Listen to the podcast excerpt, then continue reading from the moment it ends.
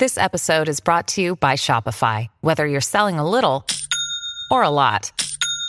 Shopify helps you do your thing, however you cha-ching. From the launch your online shop stage, all the way to the we just hit a million orders stage. No matter what stage you're in, Shopify's there to help you grow. Sign up for a $1 per month trial period at shopify.com slash special offer, all lowercase. That's shopify.com slash special offer.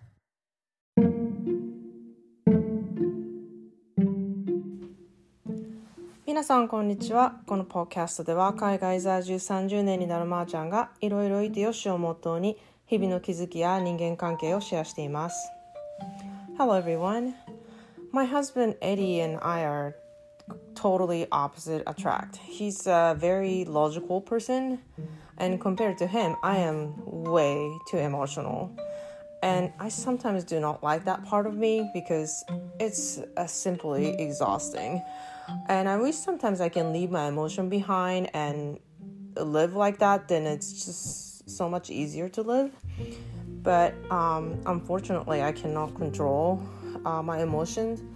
I try to um, over the years.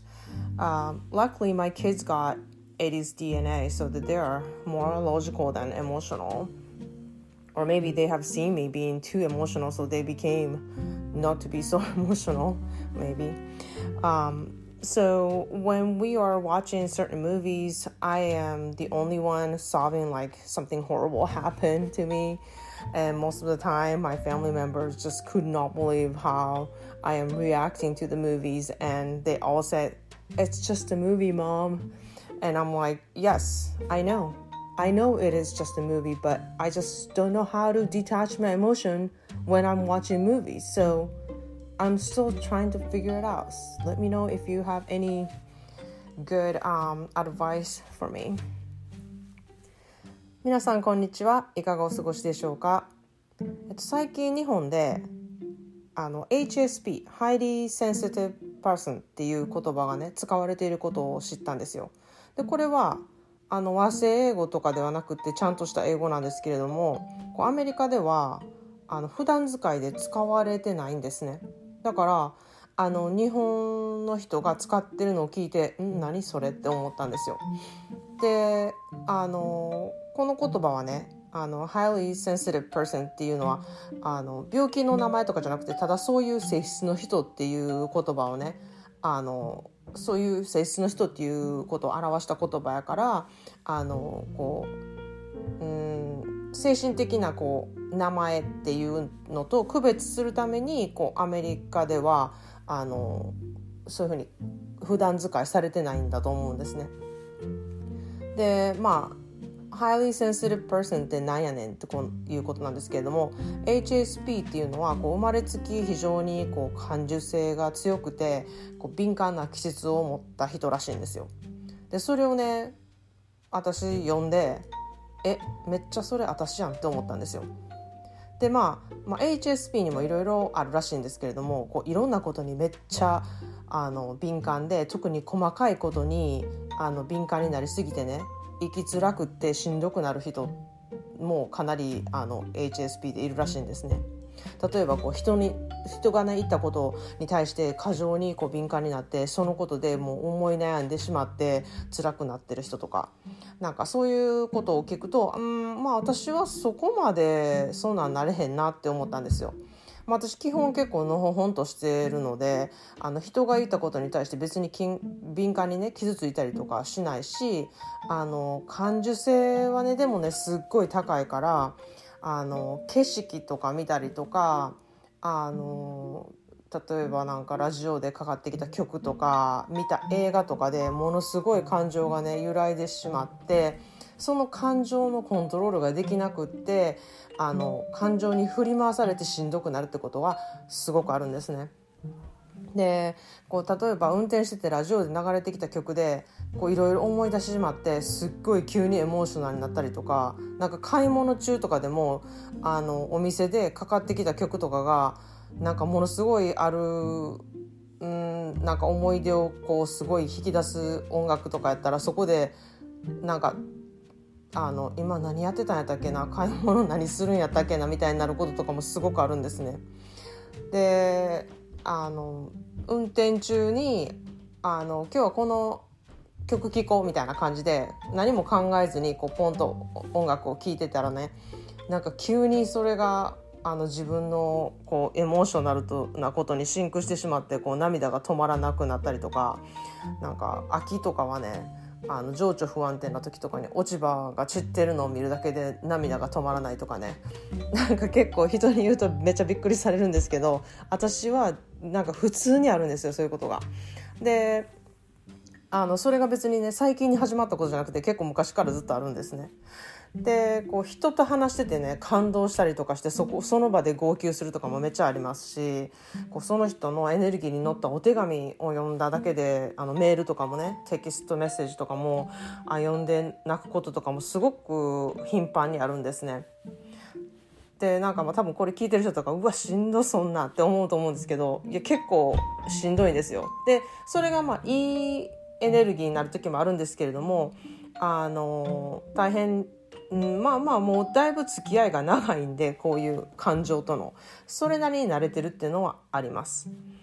でねあのそれをね別に周りに人がいるからとかあの家族がいるから我慢しようとか言って我慢できるもんじゃないんですよね。だからそれがまた結構びっくりされる要素でもあるんですけど私の子供たちはね結構見慣れてるので「あまたお母さん泣いてる」みたいなことを冷たい感じでよく言われます。でこう私のね涙腺のね蛇口のパッキンはもうかなり緩みまくっててねもうちょっとしっかりしっかりこうなんか締めれるパッキンがないのかっていう感じでいつも探してる状態なんですね。で思ったらね母もねそういう傾向があってこう私たちはいつも「誰々さんがねこんな話されててね」とか言ってお母さんもなんか泣きながらね話したりとかでこの映画のねこのシーンがもう切なくてねとか言って言ってる中からもう泣いてるやんみたいなそれその後どうなったんみたいな感じのことを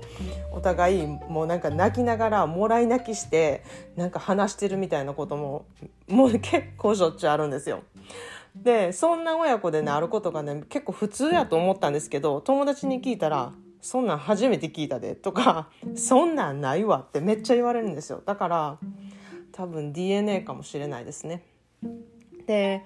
私は結構初めて会った人でもねあの話してて感情移入するって涙出ることとかもすごいよくあるんですよ。で接客の時とかもあったりとかしてで、まあ、そういう時はこう本当にこの人は心から分かってくれてるんやって思ってあのすごい喜ばれる場合とうわなんかそんな気分にさせてしまって申し訳なかったみたいな感じで思われることがあったりとか。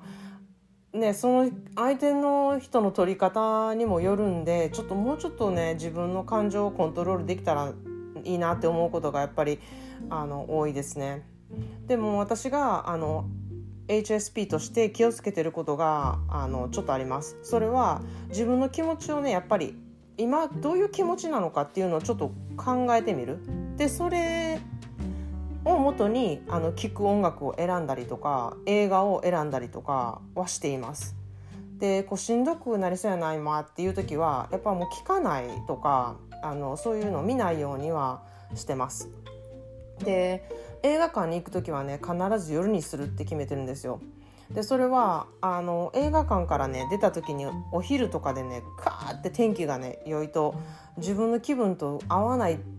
合わなくてこう、ん、あの動揺するというかこう気持ちの整理がねつきにくいんですよ。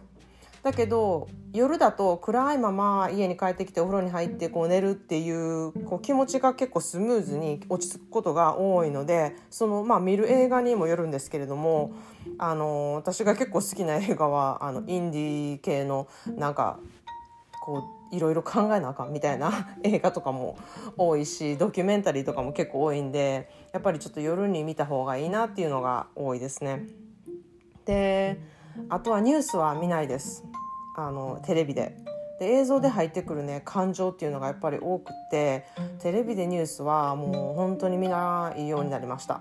であのインターネットとかでもねもうすっごい情報量が多いじゃないですか。でもう本当に誰でもインターネットのニュースなんて書けるのであのちゃんとあの新聞